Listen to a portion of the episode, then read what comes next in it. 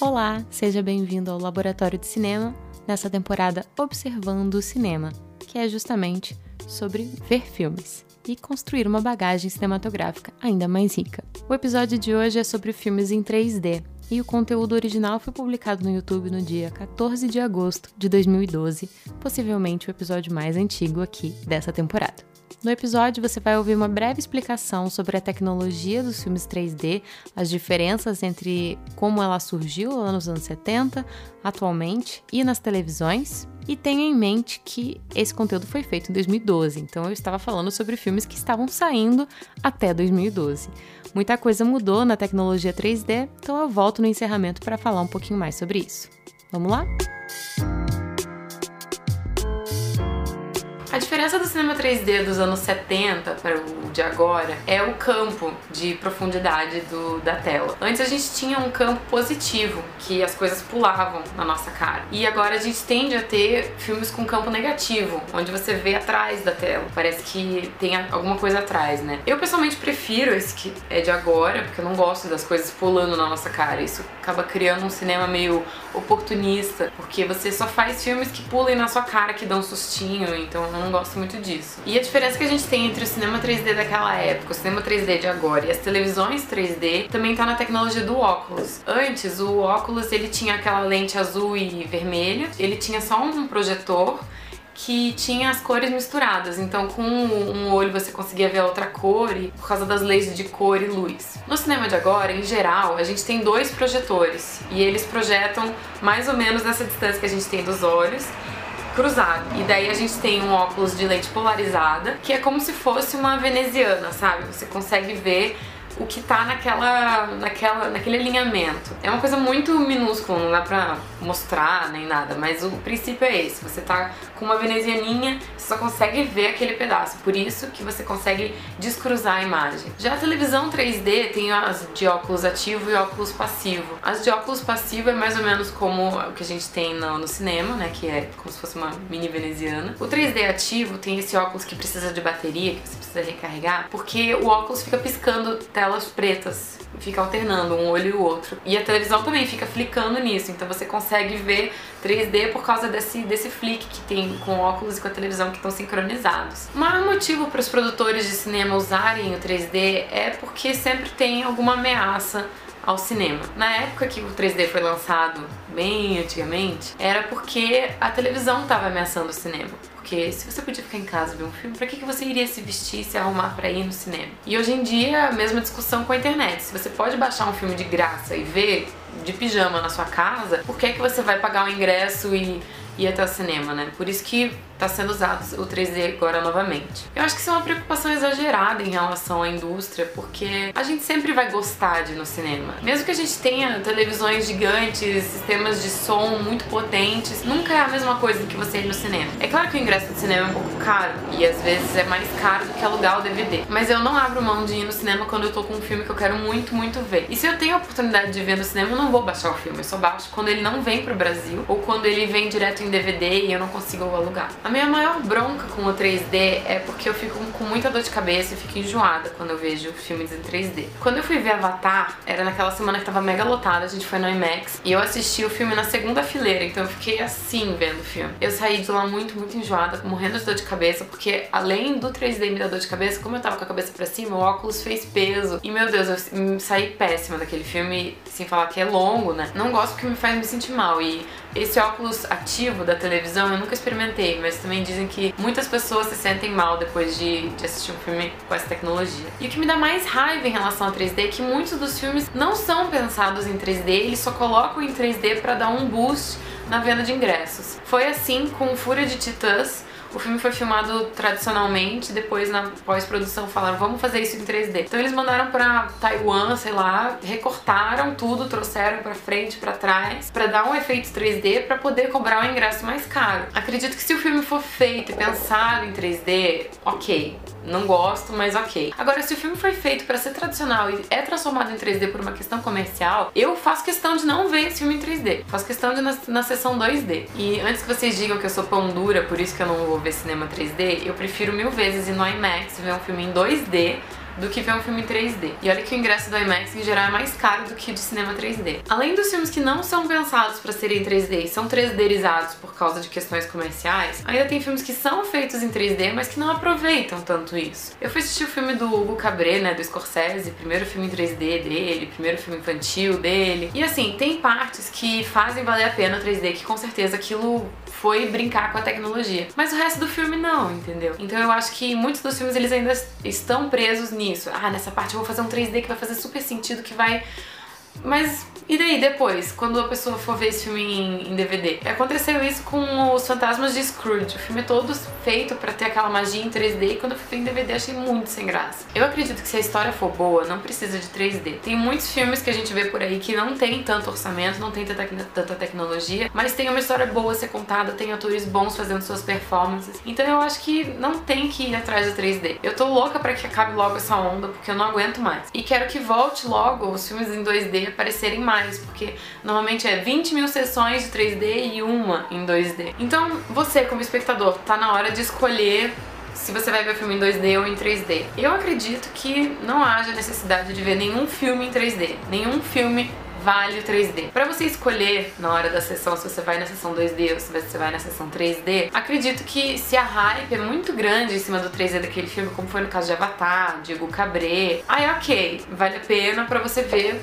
do que, que estão falando, né? Mas em geral, a maioria dos filmes não utiliza direito essa técnica, não faz jus ao dinheiro que você está pagando no ingresso. Então, recomendo que você vá na sessão 2D, que você não sai com dor de cabeça, não sai enjoado e ainda paga um pouquinho menos no ingresso.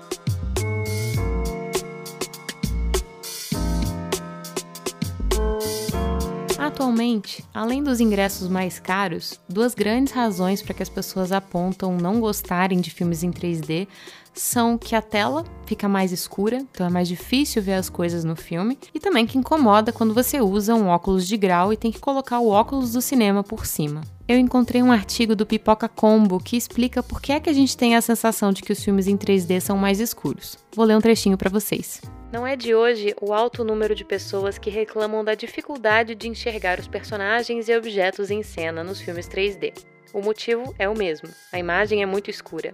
Essa é uma meia-verdade. O que acontece é que, para que um filme 3D seja projetado na tela com a claridade correta, essa lâmpada precisa ser configurada em uma força muito maior do que em um filme 2D. Isso porque, reduzindo bastante a questão para ficar mais fácil de entender, um filme 3D possui duas camadas de filme, enquanto o 2D só possui uma. Ué, se a luz precisa atravessar duas camadas, ela precisa ser ligada em uma potência maior, correto? Mas, como já dito, isso fará com que ela se estrague mais rápido e o gerente daquela sala tenha que desembolsar uma graninha para trocá-la.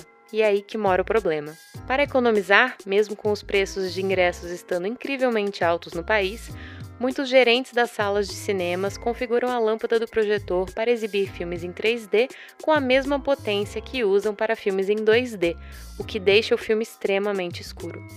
E isso nem é segredo. A artimanha é tão conhecida que o diretor Michael Bay, em 2011, enviou uma carta aberta aos exibidores no mundo todo pedindo com extrema educação que, por favor, configurassem corretamente os projetores para oferecerem a quantidade de luz necessária nos cinemas para que o público tivesse a melhor experiência com Transformers, o lado oculto da Lua. Uma das coisas que pode mudar muito a nossa experiência ao ver um filme é a calibragem da sala. Esse foi um tópico que eu passei muito rapidamente rapidamente na minha aula de som na faculdade e raramente eu vejo as pessoas falando sobre o assunto. Como o som é uma das coisas que as pessoas mais percebem quando tá ruim, esse assunto foi tratado justamente na aula de som, mas não é só o som que pode ser prejudicado por uma má calibragem. Basicamente, as redes de cinema têm um padrão de qualidade que exige que um técnico vá calibrar a sala, mesmo que seja uma franquia, de tanto em tanto tempo. Normalmente esse período é bem mais alto do que um ano, então a sala de cinema é calibrada numa data e mais de um ano depois ela continua com a mesma configuração. E se a tecnologia fosse absolutamente confiável, talvez uma calibragem única bastasse para todas as salas de cinema, mas não é o caso, porque justamente a tecnologia é falha. Ela precisa ser reajustada depois de muito tempo de uso, especialmente numa sala de cinema que comporta mais de uma sessão por dia. Acredito que essa questão da calibragem, somado ao tópico que trouxe ali o Pipoca Combo, sejam os motivos por trás de filmes mais escuros, quando a gente está falando em cinema 3D. Outra coisa que eu percebi é que assistindo aos filmes que foram lançados em 3D, mesmo os filmes com 3D de alta qualidade, como era o caso de Avatar, quando você os assiste depois, eles parecem estranhamente com um videogame. Ou muitas vezes o 3D realmente deixa a desejar, como eu mencionei sobre os fantasmas de Scrooge. Por isso, fica claro que o uso de novas tecnologias são justamente artifícios para trazer mais público ao cinema. Há alguns anos eu tive a oportunidade de ir num evento chamado Expocine, que é uma feira para profissionais do ramo exibidor. Nessa feira, a gente tinha contato com os filmes que seriam lançados, mas também as tecnologias que algumas empresas estavam apresentando. Era stand vendendo poltronas, outro vendendo telas, outro vendendo máquina de pipoca, cachorro quente e nachos, máquina de refrigerante, máquina de gelo copos, canudos, sistemas de som e, claro, projetores. Além disso, algumas empresas de vanguarda anunciaram algumas tecnologias que eles não preveem que vão entrar no mercado tão cedo, mas que eles acreditam que vão ter espaço sim dentro de 5 a 10 anos. São salas cada vez mais imersivas. Se você algum dia teve a oportunidade de ir nos parques da Disney, talvez você tenha ido numa atração chamada Soaring, que é justamente simulando um passeio de asa delta por vários lugares do mundo. O Soaring continua com basicamente a mesma tecnologia de quando ele foi inaugurado muitos e muitos anos atrás. E o 3D dele não decepciona, justamente porque é uma tela circular que é côncava. E outra coisa que causa essa sensação de imersão é que as pessoas estão içadas e elas se sentem como se elas realmente estivessem numa asa delta, porque as cadeiras estão penduradas. Acredite, essa foi uma das tecnologias que eu vi apresentadas na Expocine. Salas de cinema onde as pessoas ficariam suspensas e os assentos seriam independentes, e com isso, cada pessoa teria o seu próprio sistema de som funcionando perto dos seus ouvidos. Se essa fosse uma revolução, eu poderia apostar nela que é de você poder escolher ver filmes dublados ou legendados, independentemente do que será exibido para os seus colegas na mesma sala. Ora, se eu tenho preferência de ver filmes dublados, mas meus colegas gostam de ver filmes legendados, por que, que um dos lados tem que abrir mão? Como eu já falei em outras oportunidades, cinema é uma experiência social, uma experiência em coletivo. Então, não é só porque a gente pode ver filmes em casa que a gente simplesmente vai parar de ir ao cinema. Inclusive, esse tópico é abordado no próximo episódio. As tecnologias novas sempre vão existir para tentar atrair mais público para os filmes, mas eu quero falar para vocês que filmes em 3D não são necessariamente uma tecnologia tão nova assim. Como eu falei durante o episódio, nos anos 70 já se fazia filmes em 3D. Mas uns anos atrás eu tive a oportunidade de ver uma exposição das invenções dos irmãos Lumière, além do cinematógrafo, é claro. Fissurados em tecnologia, eles desenvolveram um filme colorido à base de batatas que até hoje faz fotos coloridas com uma precisão muito impressionante para o começo do século passado. E veja só, também faziam imagens em 3D. Eles tinham uma tecnologia chamada estetoscópica, que colocava duas câmeras num ângulo bem parecido com o do olho humano basicamente como funciona a tecnologia 3D de hoje em dia, e faziam uma foto com cada câmera. Essas duas fotos eram reveladas e colocadas dentro de uma caixa com o mesmo ângulo das câmeras em que foram tiradas. E a pessoa, para observar essas fotos, tinha que chegar perto dessa caixinha e colocar os seus olhos em buraquinhos como se fosse um binóculo. Os detalhes dessas imagens em 3D são absolutamente impressionantes e é fascinante que eles tão lá atrás, no começo do cinema, já pensavam em como fazer uma imagem mais parecida com o que a gente vê. Se existe essa lenda urbana de que as pessoas saíram correndo do cinema quando viram a chegada do trem à estação, que nunca foi comprovada se é verdade ou se não é, a gente pode imaginar como eles se comportariam vendo um filme em 3D. Para finalizar esse assunto sobre tecnologia 3D, Recentemente a gente teve muitas polêmicas em relação aos técnicos que fazem a 3Dização desses filmes, especialmente no caso do filme Aventuras de Pi, onde toda a empresa que trabalhou nos efeitos 3D do filme não recebeu pagamento. O filme chegou até a ser indicado ao Oscar, que deu mais visibilidade para a luta desses trabalhadores e que ficou por isso mesmo. Acho que nos últimos anos o cinema tem se dividido muito entre o que é filme de autor e o que é o filme de estúdio. E acho que os espectadores também já não estão mais exigindo tanto dos filmes de estúdio. Muitas vezes a gente só busca um entretenimento raso e filmes que sejam facilmente digeríveis. Eu diria até que o que o espectador médio busca num filme de estúdio é que ele tenha profundidade suficiente para que a própria pessoa consiga pensar naquilo se ela quiser, chegar a uma conclusão sozinha e poder elaborar sua própria teoria sobre por que, que aquela cor foi usada, por que, que aquele personagem falou de tal coisa. Mas não é uma reflexão profunda de verdade, que a pessoa precisa pensar muitos dias a respeito daquilo ou conversar com outras pessoas. É um tipo de entretenimento fácil, mas que parece que te entrega algo mais, para que você se sinta inteligente, mas não tão burro a ponto de não conseguir entender uma mensagem inteligente.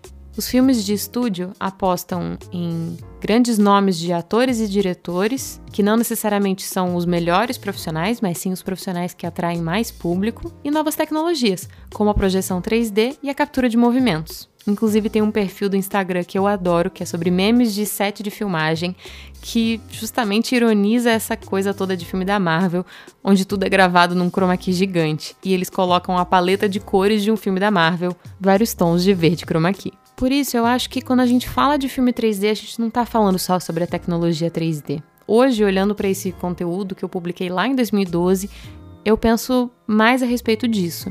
Bater na tecla de que filmes 3D são incômodos, que são ruins de ver, que são caros. Acho que tem muitos veículos que já fazem essa cobertura. Só colocando no Google você encontra várias matérias sobre por que cinema 3D é ruim. Mas não é o cinema 3D que é ruim é esse cinema enlatado que não traz algo diferente, que não é o que o cinema poderia ser.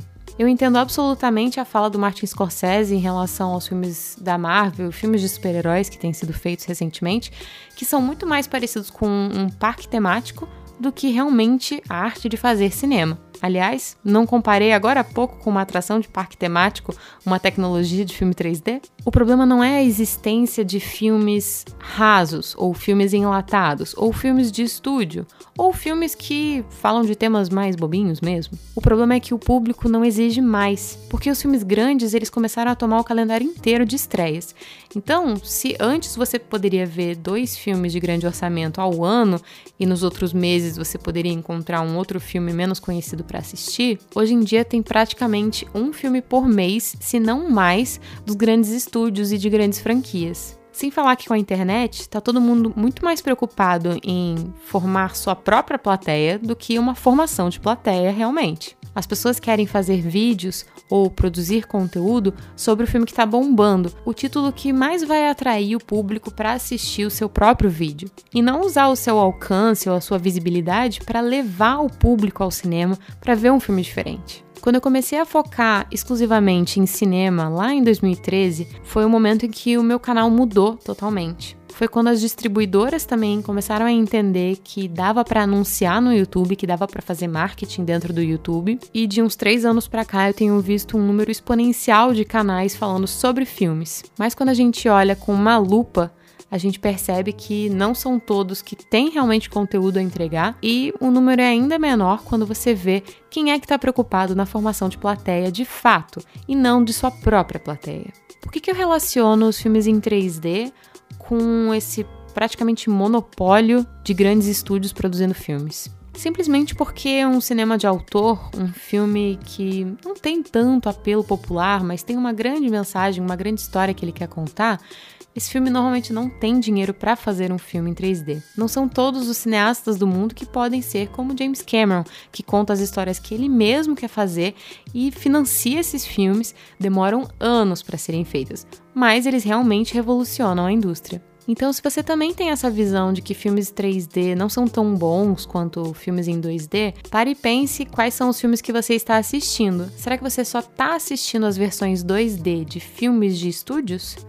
Será que não está na hora de começar a ver os filmes que são feitos em 2D e exibidos em 2D, que são mais de cinema de autor? E se você que está ouvindo essa temporada observando o cinema quer ser um crítico de cinema, de fato, pense sobre o seu papel na formação de plateia e o quanto que você pode fazer pelo cinema. Se você ama tanto filmes e se os filmes te ajudaram em momentos da sua vida, por que não retribuir? Você não precisa parar de cobrir os filmes que são de grande público, que são de fácil digestão, mas tente sempre colocar um pouquinho a mais de filmes mais cabeça, de filmes mais históricos e de filmes mais de autor. Porque você pode ser a única fonte de informação a respeito de cinema da pessoa que está consumindo o seu conteúdo. E que o que você faz seja uma porta de entrada para ela descobrir o quão vasto pode ser o universo do cinema. Espero que com esse conteúdo eu tenha feito o seu cérebro pensar sobre essas questões aí de filmes em 2D, filmes em 3D, cinema de autor, cinema de estúdio. E quero muito saber o resultado dessas reflexões. Manda para mim lá no Twitter ou no Instagram, Luliluck. Por hoje é só, espero você para o próximo episódio de Laboratório de Cinema.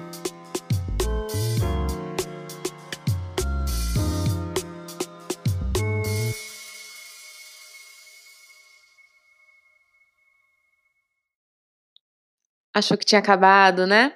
Eu quero te fazer um convite. Se você entrar em anchor.fm barra labcine, que é onde eu hospedo o podcast, você vai encontrar um botão escrito message ou mensagem. Clicando nele, você pode gravar uma mensagem de áudio que pode aparecer no final dos próximos episódios aqui do podcast. Então eu gostaria de te convidar para me falar um filme que você ama e por quê. Não esquece de falar o seu nome, tá? Vai ficar como uma recomendação para as pessoas que ouvirem os próximos episódios.